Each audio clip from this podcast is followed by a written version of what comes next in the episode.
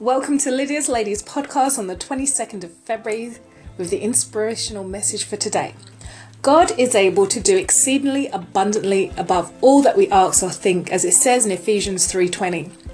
A missionary wrote a newsletter to thank his supporters for being prayer warriors. Because of a typing error though, he called them prayer warriors. For some of us that might be a good description. During an anxious time in my life, I began a prayer warrior I would beg, Lord, please give me, please keep my neighbour from causing me problems tomorrow, or Father, don't let that ordinary person spread gossip about me.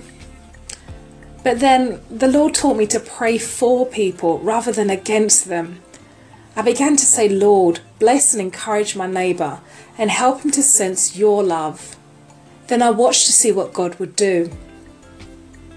The Lord's amazing answers not only helped others, but also helped to cure my own anxiety. Fervent prayer dispels anxious care. I hope this helped you today. If you want to meet up, talk about God, study the Bible, go for hot chocolate, email me on lydiasladies at yahoo.com and have a great day.